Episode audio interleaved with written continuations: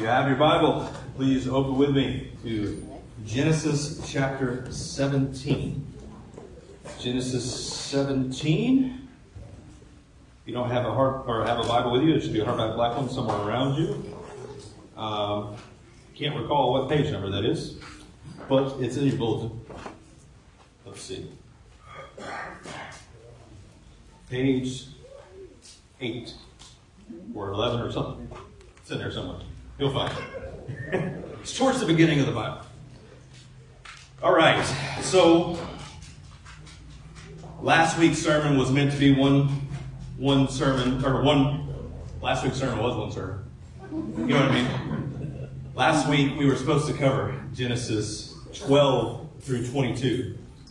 I got through to basically chapter 17 because we just went through Genesis 15 uh, jumping around a little bit. And so this week is supposed to be Genesis 17 through 22. But I started going through things and trying to take my notes from last week and adapt them to be one sermon this week. And I just kept seeing so much in Genesis 17. So technically the sermon is Genesis 17 through 22. But if I had to guess, we probably will not make it through anything but Genesis 17. Uh, we'll see how that goes. Um, part of the problem was last week I gave you a good 20 minute introduction on uh, everything we went over so far. I can't keep doing that, though I really want to. So let me see if I can distill 20 minutes down to about two. What we've seen so far as we've been walking through God's Word is uh, Adam and Eve and how God created Adam in covenant with Him and God blessed Adam, put him in the garden, called him to be faithful, and he failed. And yet, instead of just responding with covenant curses, though he did, God also responded by establishing a covenant of grace with Adam. And the reason he did that is because all of that grace flowed from the covenant of redemption that God had made in eternity past within the triune Godhead. That God the Father, God the Son, God the Holy Spirit, knowing that mankind would sin against them if they created them, and God did, knowing that would happen, Jesus pledged to provide our redemption for us by living, dying, and rising again to save sinners like us. So instead of just responding with wrath and fury, God responds with grace because the plan before the beginning of time has been to magnify God's glorious grace in Christ through not only God's creating action, but through his redeeming action in and through the gospel of his son. And so we see that immediately begin to take place in Genesis 3:15. And then God promises there through the offspring of Eve to provide a savior. And so very quickly we see that there is going to be tension and even warfare that happens between the offspring of the serpent and the offspring of Eve. But what's interesting is the offspring of serpent is not merely talking about humanity against snakes, though I, am convinced that's a real battle. And uh, that's why we have shotguns. But not only that, he's talking about mankind dead in their trespasses and sins in submission to the evil one. And that's all of us outside of God's grace in Christ. That we were dead in our trespasses under the prince of the power of the air, as Ephesians 2 verses 1 through 3 tell us. And so within the family of Adam and Eve, you have both the offspring of the serpent and the offspring of Eve. And we see that first and foremost with Cain and Abel. Cain, according to 1 John chapter 3, is of his father, the evil one, though he's from Adam and Eve. But he shows the evil of his heart and his roots as he slays his own brother, Abel. But this brings up uh, a lot of uh, worry and anxiety within the story of redemption because you had Cain and you had Abel. You had good and you have evil. And yet, good, Abel, is snuffed out by Cain. He's murdered. And so the question arises is God going to make good on his promises? Will God's gospel promises fail? Or will the Savior come? Well, then we see God gives Adam and Eve another son, Seth. And Seth proves to be of his mother and following in the godly line that comes from the covenant of grace established with Adam and Eve. We see that covenant of grace established. God gives the promise of a Savior, and Adam responds to that promise by naming his wife Eve, which means the mother of all living. So he believes God's promise that God is going to provide a way of life and a Savior who gives life through his wife Eve. And so that's why God responds to Adam by covering Adam and Eve's sin through animal sacrifice, pointing forward to the old ultimate sacrifice, Jesus Christ, our Lord and Savior. Right? In Christ alone, as we just sang, is full atonement, full covering for our sins. And so that sacrifice that happened at the garden, in the garden, pointed forward to the sacrifice that would happen at Calvary. And so this grace is established with the line of Seth all the way to the line of Noah. But somewhere in there, such destruction and depravity comes upon the world that God decides to judge and condemn and wipe out all of the world save Noah and his family. And then he saves them in the same gracious fashion. And he saves Noah, and not just Noah, but his household with him because of Noah's righteousness. Now, not all of his household were saved eternally. Very quickly, we see that Ham falls under covenant curses because he enters into great sin, breaking God's fifth commandment and dishonoring his father. And that sin breaks out all over the earth again. But Shem and Japheth seem to carry on the righteous line, and Shem's line goes all the way until we get to Abraham. And that's what we began looking at last week. God's covenant with Abraham was a continuation of this covenant of grace. He immediately starts speaking to Abraham in covenant languages or language, calling him to leave his homeland and to go to Canaan, where God is going to bless him and give him the land and multiply him and make him a blessing. That language of blessing and curses is covenant language. So he doesn't start a new covenant with Abraham. He just continues on the same one that was there with Adam and was there with Noah. And it continues on the same covenant of grace where gospel grace is given to God's people. And so Abraham responds in faithfulness and does what is right. He believes God and is counted to him as righteousness. But then God comes with some more unbelievable promises. Because Abram, at the age of 99, is promised a son. And he just doesn't see how this is going to happen. So God cuts a covenant with him, the same covenant, but he gives him a sign of the covenant. God has already said that Abram believed God and it was counted to him as righteousness. He took God at his word. But then he says, you know, I need something. I need something to know that you're going to give me what you say you're going to give me because I don't have offspring like you say I'm going to have. I don't have these things. So it's like he's saying the same thing we see in the Gospel of Mark where he says, I believe, Lord, help my unbelief. And so God responds by helping his unbelief through cutting a covenant with him and having the, these animals slain, where typically what would happen in these, these covenants that were made back then in the ancient Near East is you would have both parties of the covenant walk through the slain animals, saying, If I break the covenant, let what happened to these animals happen to me. Right?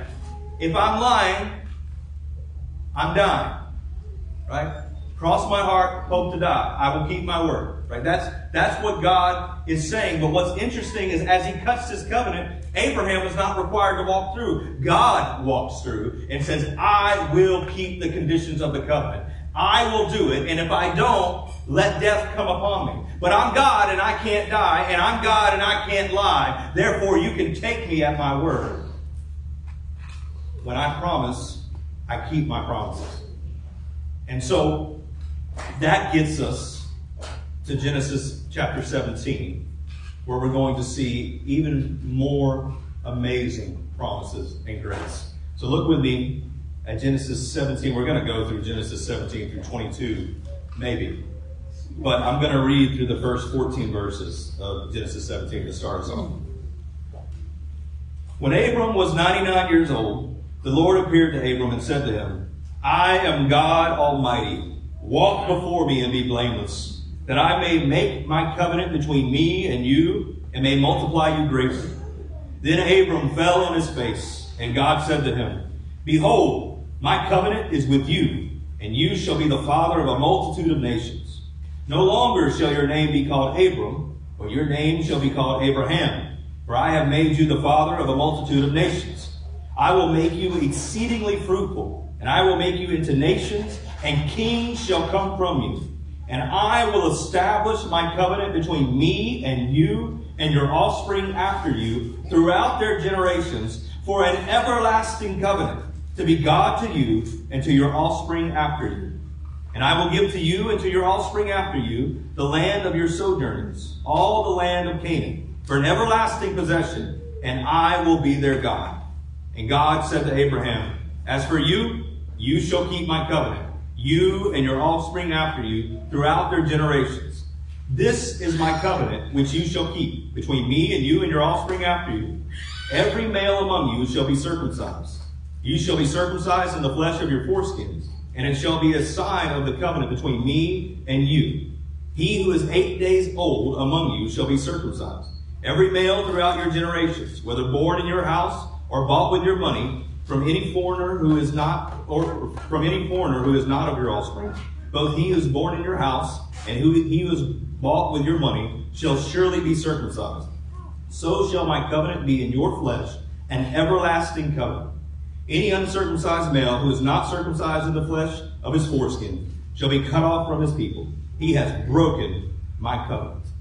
This is the inerrant, infallible, all sufficient, life giving word of our God. Praise be to God. Let's pray together. Father, open our eyes to see the beauty of your word. Open our eyes to see the beauty of your gospel. Open our eyes to see the beauty of your glory. God, speak. Your servants are listening. Help us, we pray. In Jesus' name. Amen. All right. Notice it begins, Genesis 17, verse 1. When Abram was 99 years old, the Lord appeared to Abram and said to him, so he's a he's an old man. There's there's a reason God has waited this long. He's seeking to make sure that no glory goes to man and all glory to God. So God speaks to this elderly, elderly man and he says, I am God Almighty. Now that's that's how you start a statement. Right? God Almighty, implying universal dominion and power. Right? This is this is the same type of language we see in Ephesians 2. That this is a sovereign God able to save and equip. Right? For by grace you have been saved through faith. And this is not your own doing. It is the gift of God. God Almighty. For he has created us in Christ Jesus for good works, which he prepared beforehand that we should walk in them. Right? He does this so that no one may boast, so that he would get all the credit. It comes from his grace. And it's the same thing we see happen here. Right? This is not because you got it figured out, Abraham. This is not because you're mighty. It's because of my grace. Because I am God Almighty. I have universal dominion. I have power. Therefore, listen to me. And so he commands them. He says, Walk before me and be blameless. How would you feel if God told you that? Come be in communion with me, live in fellowship with me, and be blameless. It depends on how you hear it. So you want me to be perfect, God? I can't do that. But that's not what God is saying. God is calling him to obedience, but obedient faith, right? Abraham is righteous, he's blameless because he looks to God and takes him at his word. He believes God and it's counted to him as righteousness. So God is saying, continue to believe me. Continue to take me at my word. Trust and obey. Listen to me and heed my word. Walk before me in obedience, but obedience that flows from a heart of faith, from a heart that trusts in me. Be in communion and right fellowship with me because I am God Almighty who is sufficient for you. My grace is sufficient for you. Right? This, this is not legalistic language. This is gracious language. God is graciously calling Abraham to walk in fellowship with him by grace alone, through faith alone.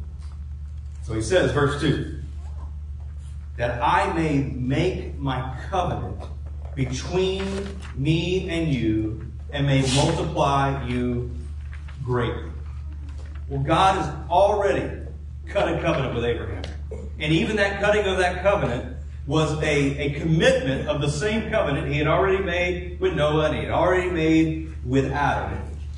It's this gracious covenant continuing on. So what God is doing is he's saying, let me give you greater covenant clarity. Just as in Genesis 15, Abraham believes God and is counted to him as righteousness, but then he's saying, you know, I'm kind of struggling with this whole belief thing, God. I believe, but would you help my unbelief? And then God cuts the covenant. Same idea here. God is strengthening the faith of Abraham through what he's saying. Because there are going to be trials to come. There are going to be hills and valleys to come. And he's saying, look, listen to me. Let me give you greater covenant clarity. Marvel at my sovereign grace because I am God Almighty. And remember that my grace is sufficient for you. And me, in my sufficiency, I'm going to make my covenant between me and you. That is the covenant language that God uses throughout the Bible. I will be their God. They will be my people. Right? We see the, the ultimate fulfillment of that in Revelation when it says, the dwelling place of God is with man.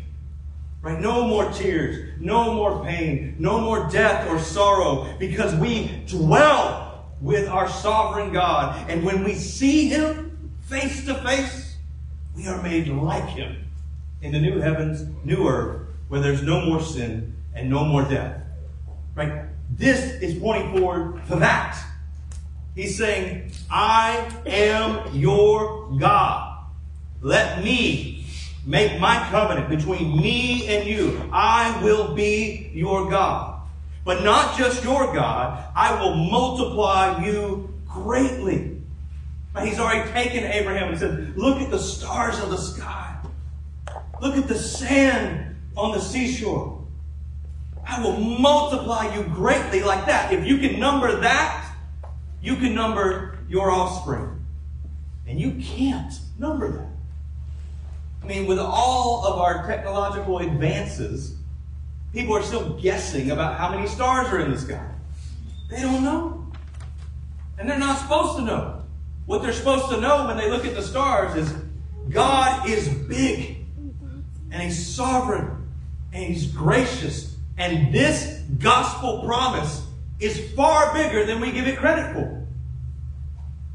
God will save a people from every tribe, tongue, nation, and generation. And it will be so many people that us, in our mortal minds and hearts and eyes, cannot number them. This is a big, beautiful gospel promise. And Abraham gets that. In verse 3, then Abram fell on his face. This is a common response to God revealing himself to people. Every angel comes on the scene, the first thing they say is, Fear not. And people fall as if they were dead. But Abraham here, by falling on his face, this is a, a rite of adoration and worship. He's, he's not saying, God, I believe, help my unbelief. He's saying, God, I believe. I receive your gospel promises by faith. I realize I am old and helpless and only a sinner in need of your grace. And so I drop on my face before you in humble reliance upon you. I am nothing without you. And God says to him, Behold, my covenant is with you, and you shall be the father of a multitude of nations. Behold, same covenant gospel is with, with Abraham. This points back to, to Genesis 3 again, right? Because he says, I shall be uh, making my covenant with you, and you shall be the father of a multitude of nations. In Galatians 3, it says in verses 6 through 9, Abraham believed God, and it was counted to him as righteousness. Know then that it is those of faith who are the sons of Abraham. And the scripture foreseeing that God would justify the Gentiles by faith preached the gospel beforehand to Abraham, saying, In you shall all the nations be blessed. So then those who are of faith are blessed along with Abraham, the man of faith. So this covenant promise is the same covenant grace and the same gospel. That's what Paul calls it. He says this is the scripture preaching the gospel before Christ came to Abraham, saying all the nations of, of the earth, all the families of the earth shall be blessed. So when he says, you shall be the father of a multitude of nations, that's what he's saying. It's not merely that a bunch of nations are going to come from you, but that the nations are going to be blessed through you. Uh, John Calvin points this out. He says, Abram was not the father because his seed was to be divided into many nations, though that happens, but rather because many nations were to be gathered together unto him. Right? The nations come to Christ because of this promise. That's what's being promised here. That people from every tribe, tongue, and nation and generation are going to bow the knee to King Jesus and trust in God's grace alone, by faith alone, in Christ alone. They're going to be saved. They're going to be redeemed. So it's not just merely, there's going to be a lot of nations because of you, Abraham. But the nations are going to be blessed, as in eternally blessed, as in brought into covenant with God and being genuinely saved by grace through faith in Christ and multiplying and being fruitful and glorifying God rightly because of God's promise to you. That's what's happening here. All the families of the earth shall be blessed. That's the gospel being preached here all these years before. And then he, he tells them in verse 5 No longer shall your name be called Abram, but your name shall be called Abraham for I have made you the father of a multitude of nations. So, Abram, as we saw last week, was he was in Iraq and then traveled to Turkey before he got to Israel.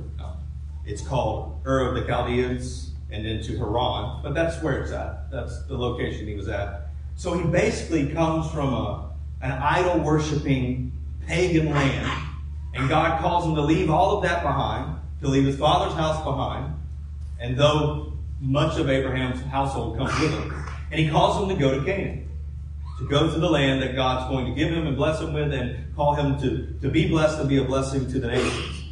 And he goes. So Abraham is a Gentile pagan worshiper who's then called into covenant with God.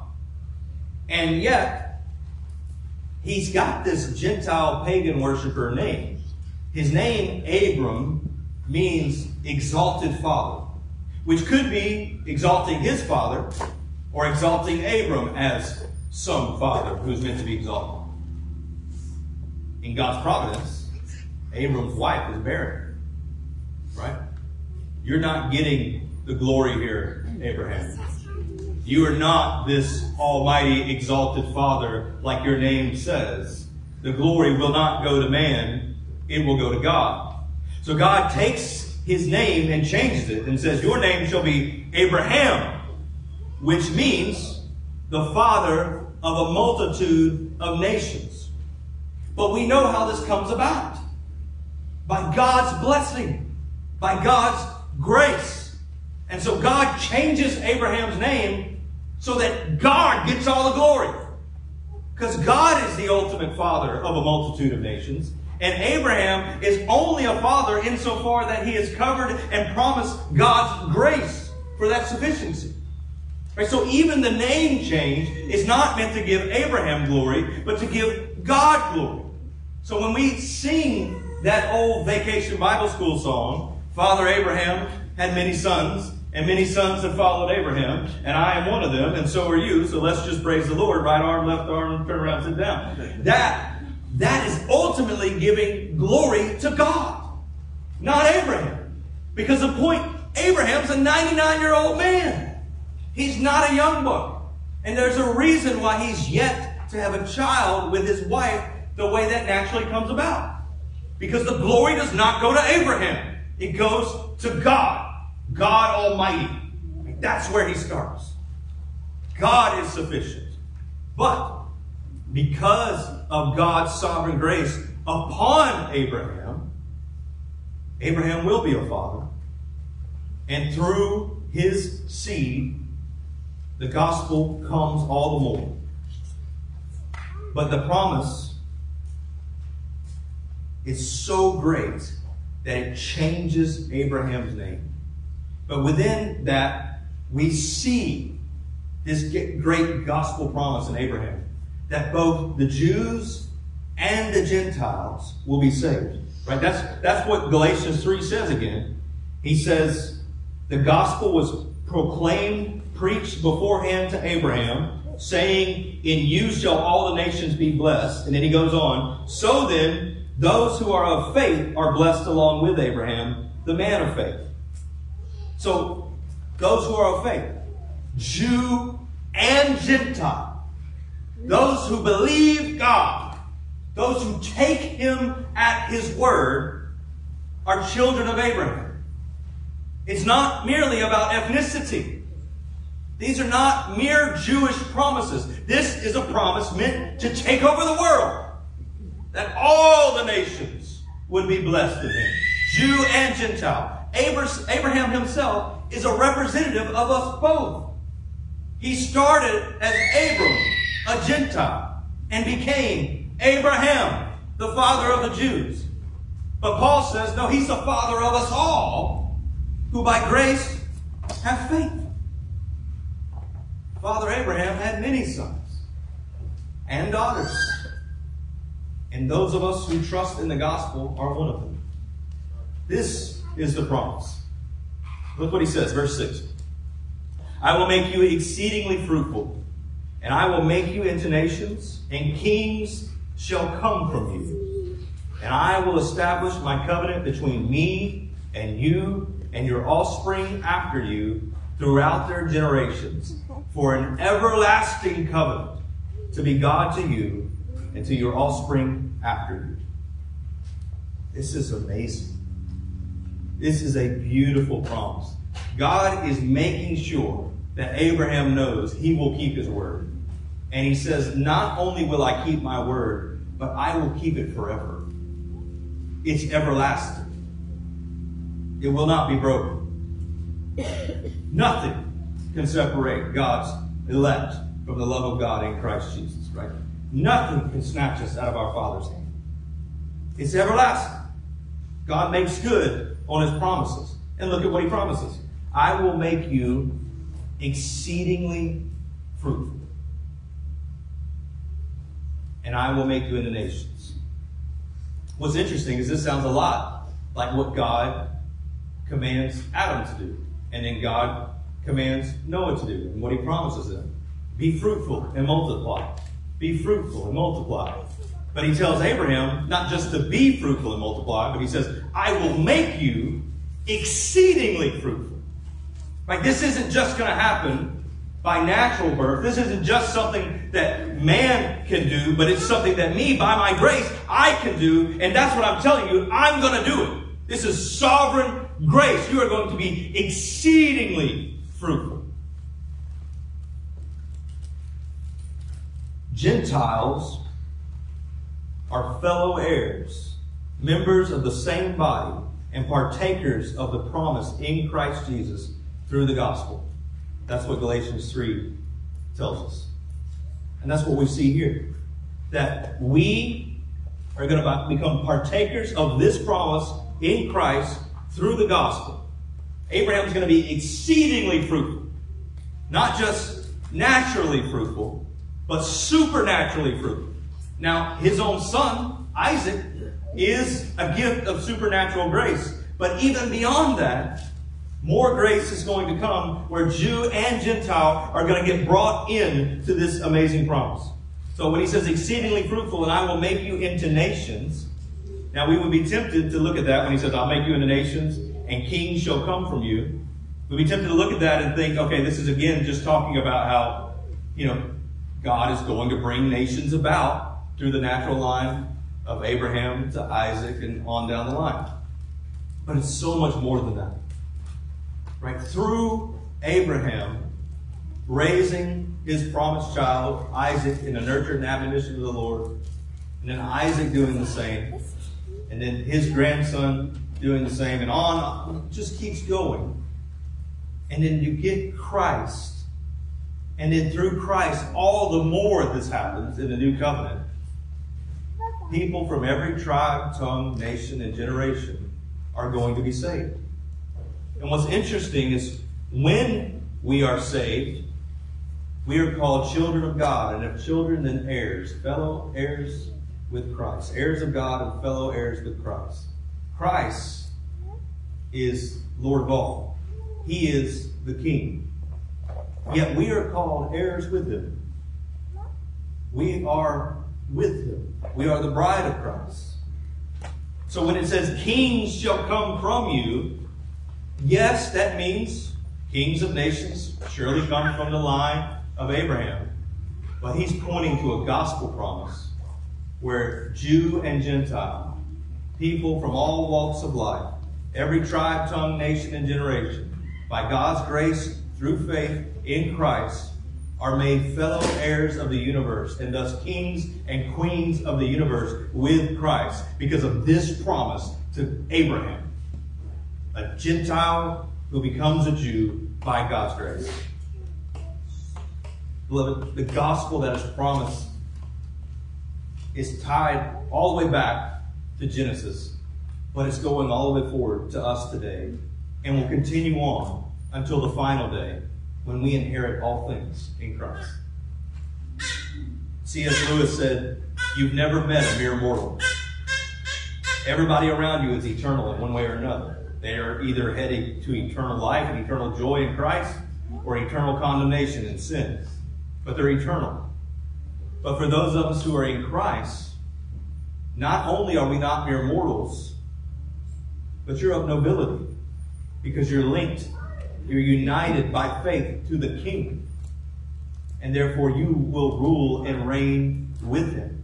And that's tied back to God's promise to Abraham, which is tied back to God's promise to Noah, which is tied back to God's promise to Adam, which flows to God's promise within the triune Godhead that Jesus would save sinners like us.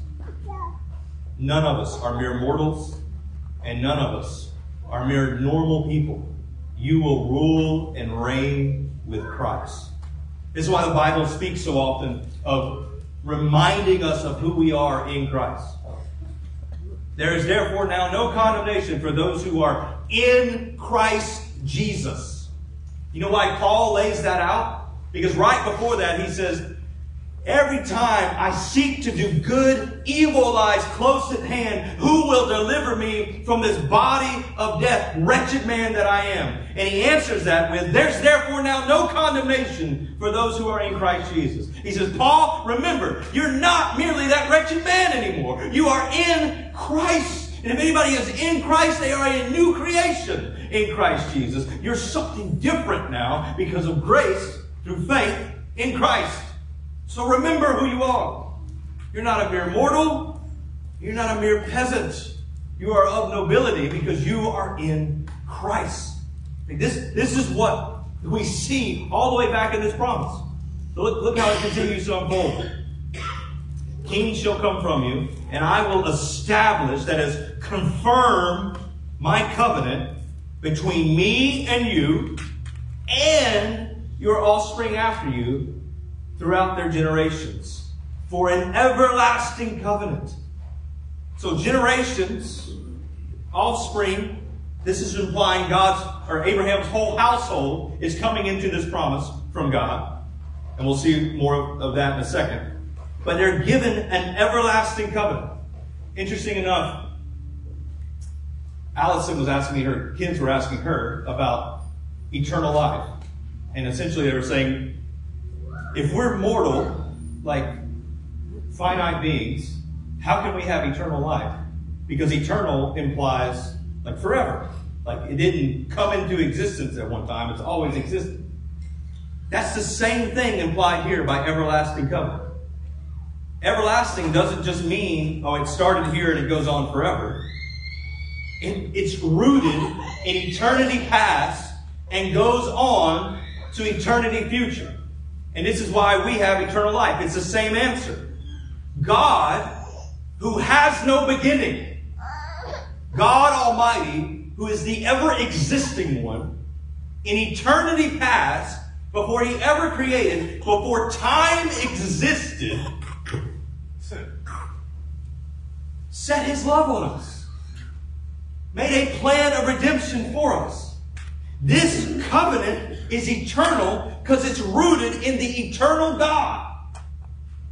Your eternal life is truly eternal because it's rooted in the eternal God. Gerhard, Geerhardus Vos, which is hard to say. your heart if you're from the South. Geerhardus Vos, fancy. He's definitely not from the South. He once said, the reason you know God's love for you will never end is because it never began. What?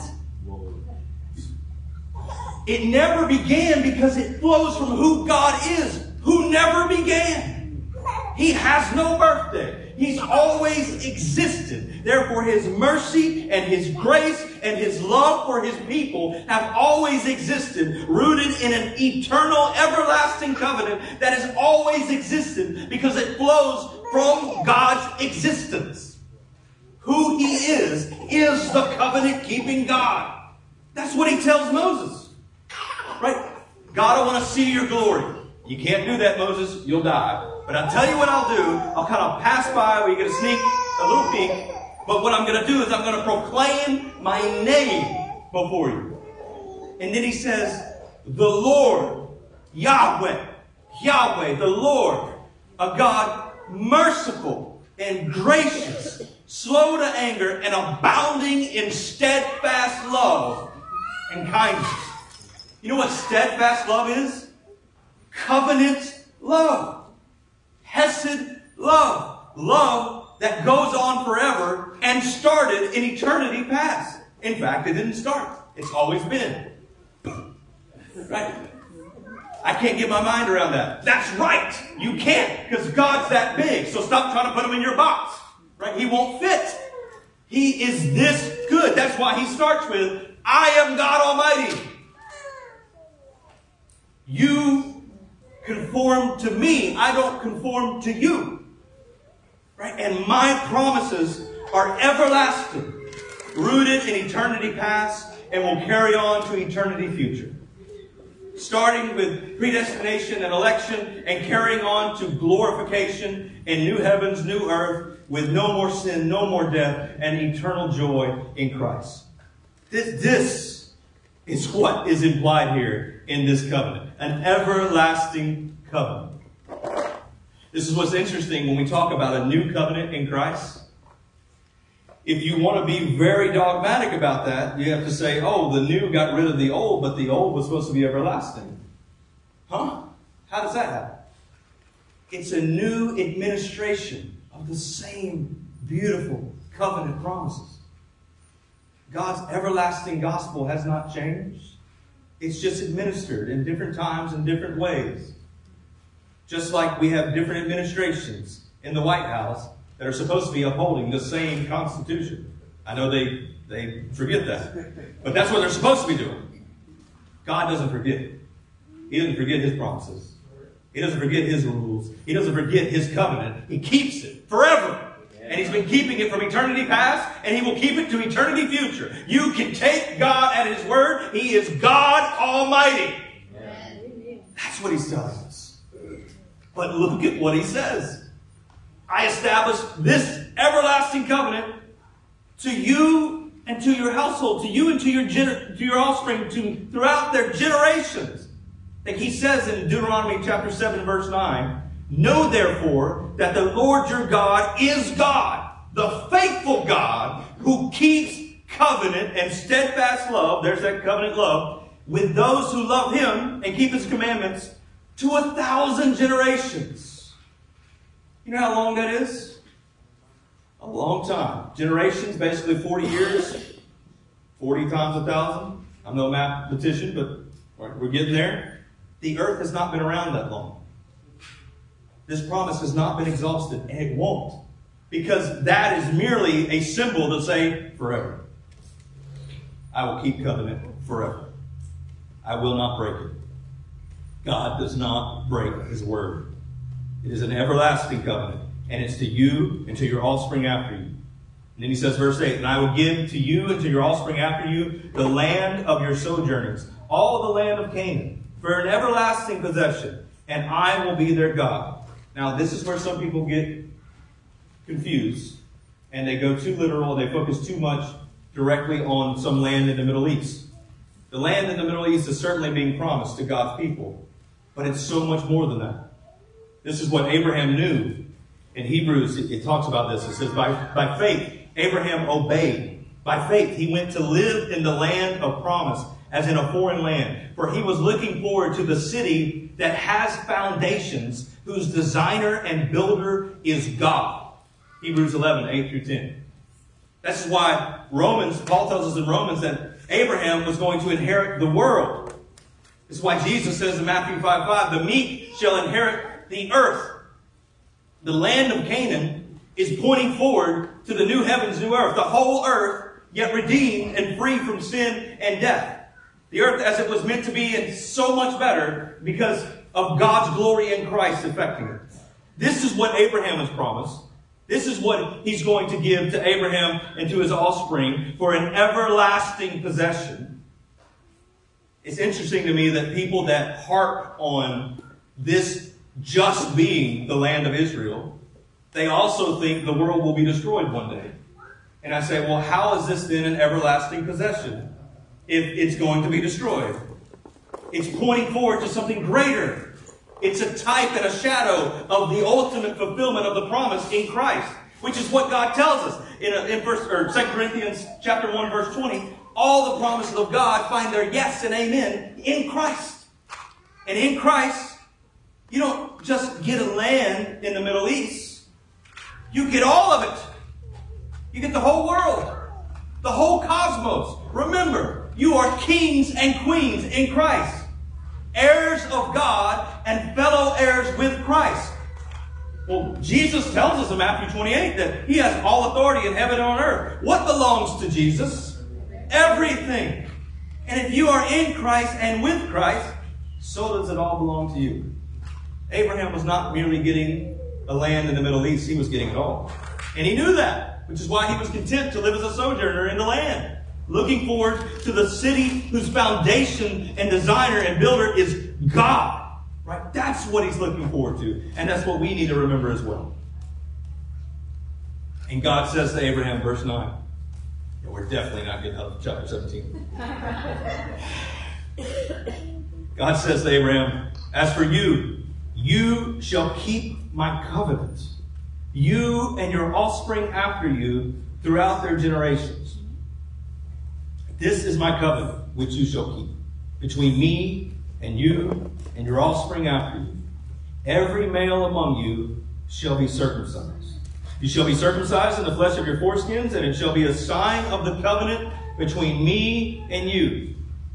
He who is eight days old among you shall be circumcised. Every male throughout your generations, whether born in your house or bought with your money, from any foreigner who is not of your offspring. Both he who was born in your house and he who was bought with your money shall surely be circumcised. So, so shall my covenant be in your flesh, an everlasting covenant. Any uncircumcised male who is not circumcised in the flesh of his foreskin shall be cut off from his people. He has broken my covenant. Okay? He tells Abraham You must keep my covenant. And then he tells us what not keeping the covenant means, right? Anybody who's not circumcised is going to be cut off, for they've broken my covenant. So, oh, keeping covenant means trusting and obeying. Taking God at his word and listening to what he says and upholding, which is what Hebrews 11 8 tells us Abraham did. By faith, Abraham obeyed. So the condition of the covenant is not so much circumcision, not that they're saved through circumcision, but obedient faith. And circumcision is a sign of that, right? You see their faith, you see their obedience through circumcision. Interesting enough, in Romans 4, verse 11, Paul tells us that Abraham received the sign of circumcision as a seal of righteousness that he had by faith when he was still uncircumcised. So Abraham is saved and counted righteous before he's circumcised, yet he receives the sign of circumcision as a seal of the righteousness that he already has by faith. And he says this purpose, purpose was to make him the father of all who believe. So circumcision is directly tied to faith. Right? Abraham believed God, and it was counted to him as righteousness. God then gives him the sign of circumcision as a sign and a seal of his righteousness, saying, Look, if you look to me by faith, you will be counted righteous. This is what this sign is pointing to. Now, you might think, how in the world does circumcision point to that? Well, it does in a few ways. First, circumcision points to the need for cleansing. Right? That there's something wrong with man by birth. Circumcision happens to the male reproductive organ. And the reason is because it's telling us that man by birth is sinful and in need of a Savior. So from the very beginning, we're seeing that this promise to Abraham, it's not enough to be a son of Abraham according to the flesh.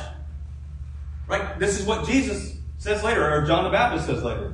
Right? That God can make for himself sons of Abraham from rocks it's not merely birth that does it. And that's what this is meant to show us that you are born a sinner. You need cleansing. Reproduction, human reproduction, you know what that does? It just brings a bunch of sinners into this world.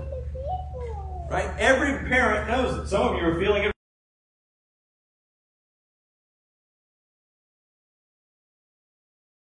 I heard you, Bill.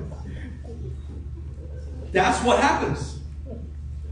But it points forward to a different reality. Not just that we are born sinners, but that we need a blood sacrifice. That blood must be shed to pay for sin. Right? So that, that shedding of blood through the circumcision act is pointing forward to the ultimate blood that would be shed through Christ our Savior. It's pointing forward to that reality. But not only that, it points forward to a greater circumcision that must happen. The need for a circumcised heart. Right? That, that mere birth is not enough. You must be born again.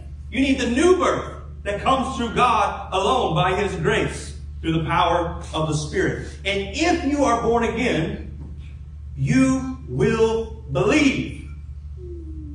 Children of God cry out, Abba, Father, by the Spirit. And that is the cry of faith. The cry that God puts in our heart when we cry out, Jesus is Lord. And we trust and we obey. We obey by faith, just like Abraham. So this is also showing us the need for obedient faith that comes through the grace of God, through the regeneration that He gives. And when all of this happens, it points forward to, to us being cut off from the world and in union with God's people, God's covenant community.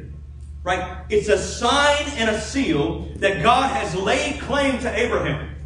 You are not your own. You have been bought with a price. Therefore, glorify God in your body. You're mine, Abraham.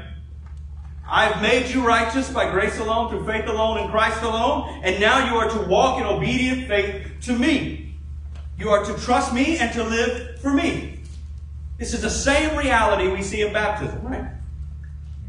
But then something crazy happens. Abraham, I want you to do this, but not just you. You and your offspring and everybody in your household, from those eight days old onward. Now hang on, God. You said this is a sign and seal of the righteousness that comes by faith. Romans 4:11. What eight-day-old infant has righteousness by faith? Well, the Bible, we know some of them did. John the Baptist is saved and indwelt by the Spirit in his mother's womb. David, we don't know how old he was, but he says he came to know the Lord nursing at his mother's breast. It can happen. But that's not the point. The point is whether they've been saved or not, God has laid claim to them. They are not their own. They belong to God and they are called to glorify God in their body. And they have been born into a household that has that covenant reality upon them. You are called to glorify God Almighty. He's laid claim to you and to your offspring. And not just to your offspring. Look at what he tells Abraham. He who is eight days old among you, and in every male throughout your gener- generations, throughout their generations, whether born in your house or bought with your money, or any foreigner, anybody connected to your household. Now, Abraham's got a big household. He's got an entourage. We've already seen he's taken 300 and something warriors to go battle to get Lot back, and they're all a part of this offspring. Now, we'll see how bad of warriors they are when they're called to be circumcised at whatever age they were. But, but all of them because they are connected to Abraham and God's claim to Abraham are meant to have this sign upon them. And the sign does not mean that they're saved. It means if they look to God by faith, they will be saved. That's the reality. God says, You're mine. You live up to that by faith. And that starts from eight days on, eight days old onward. Right? Because he's showing mere birth is not enough. You need to be born again. You're not born saved, but God, God can save anyone. Sometimes He does save people in the womb, but that's that's not necessarily going to be the reality for everyone. Most of us feel that yeah, it's not. My kids were definitely not saved in the womb, but he can do that. He does do that. But the point here is it is a sign and seal of the covenant. Right? God so associates this sign and seal that often he says it is the covenant of circumcision. Right? The covenant is associated with the sign. But this gives us the pattern for the new covenant church and baptism. Right? That's what Paul's getting at in Romans 4 that Abraham received the sign of circumcision as a seal of righteousness that he had by faith while he was still uncircumcised. The purpose was to make him the father of all who believe. Right? All who believe. Belief is necessary. But this seal of righteousness is saying, if you look to what this seal means, it means that everybody who looks to me by faith will be counted righteous. That's what it proclaims. Now, there's a reality here that is scary. Any uncircumcised male who is not circumcised in the flesh of his foreskin shall be cut off from his people. He has broken my covenant. That doesn't mean that you can't be saved if you're not circumcised. But it does mean you're cut off from the covenant people of God. Same idea with us, right? You don't have to be baptized to be saved. But it does mean you're not in union with the church. Baptism is the typical way one joins the church. We're entered into the covenant people of God through baptism. We're joined to the many through that act. So it's the same reality we see here. Now, we'll deal with this further. I don't want to push it too hard. We'll deal with this as we get into the later covenants and see it unfold. But what you see here is God has laid claim to Abraham and to his offspring, to his whole household even. And they are all called to respond by faith. This is the sign and seal of a covenant household. And what it's saying is that you are different from the world. You've been cut off from the world. You're in union with God's people, and you are being raised in the nurture and admonition of the Lord, and you have a responsibility to respond to that by faith, to obey by faith. This is what you're called to do. And if you don't, you will be cut off. And if you really don't, you will be condemned and damned. Or stay in the condemnation that you're already in. You must uphold this by faith. But what we see is that in the Old Covenant church, the whole household is a part of it. Which is where the argument for paedobaptism comes in later, right? That God has laid claim to households. But that's what we've seen already in Zechariah. God laid claim to Adam and Eve's household, but Cain was in rebellion, but Abel was in submission. Seth was in submission. And on down the line until you get to Noah. God lays claim to Noah and his household because of Noah's faith. Noah's righteous, not his whole family, but because of Noah's faith and his righteousness, God lays claim to all of them, saves them from the flood. But after the flood, Ham goes astray. He dishonors his father and dishonors his heavenly father and falls into greater sin and greater covenant curses, ultimately, ultimate condemnation. But God had laid claim to him. He had all the promises there. He merely needed to trust and obey. But he didn't. He rebelled and he paid the price. The same is true for Abraham's household. What's interesting is the first child circumcised in Abraham's household is not Isaac, but Ishmael, who is not saved. God establishes his covenant with Isaac, not Ishmael. But the reality is still the same. Ishmael had a responsibility to trust and obey, to not shun his heritage, but to embrace it through repentance and faith. But he doesn't. He goes astray. Now he has many earthly blessings, but not the ultimate blessing of union with Christ like God is giving Abraham and his household here. But what we see is that this was never just a Jewish thing. From the very beginning, Abraham's whole household includes foreigners, slaves from other countries, and yes, his children, but a whole host of people. Now, people point out, but circumcision is not quite the same as baptism. Very true. Baptism actually exists in the Old Testament. We saw it with Noah. Right? But Noah's whole household was baptized through the flood, but not all of them were redeemed. Baptism actually gets to the point later on, right at the time of Christ, to where it is what was being used to bring people back into covenant with God. So if people were in rebellion and they convert to Judaism, they were baptized into the covenant. They were baptized into the covenant community so that they could then practice their Judaism with God's people. This is very similar to the baptism of John the Baptist, right? It's a baptism of repentance. I've been breaking covenant. I need to repent and get right into covenant with God. But what's baffling, if you look at the Jewish Mishnah and the history of God's people all the way back, is infants were baptized into the covenant. The whole household was baptized into the covenant community. Now, this is not the same as the baptism we see in Christ. And a lot of people will point out that they think the, the promises to the offspring of Abraham were fulfilled in Christ. And that's why there's no baptism of infants in the New Testament, according to the Baptist view. And that's a view that, that you can prove for the Bible to a degree, and I respect it. I held it for years.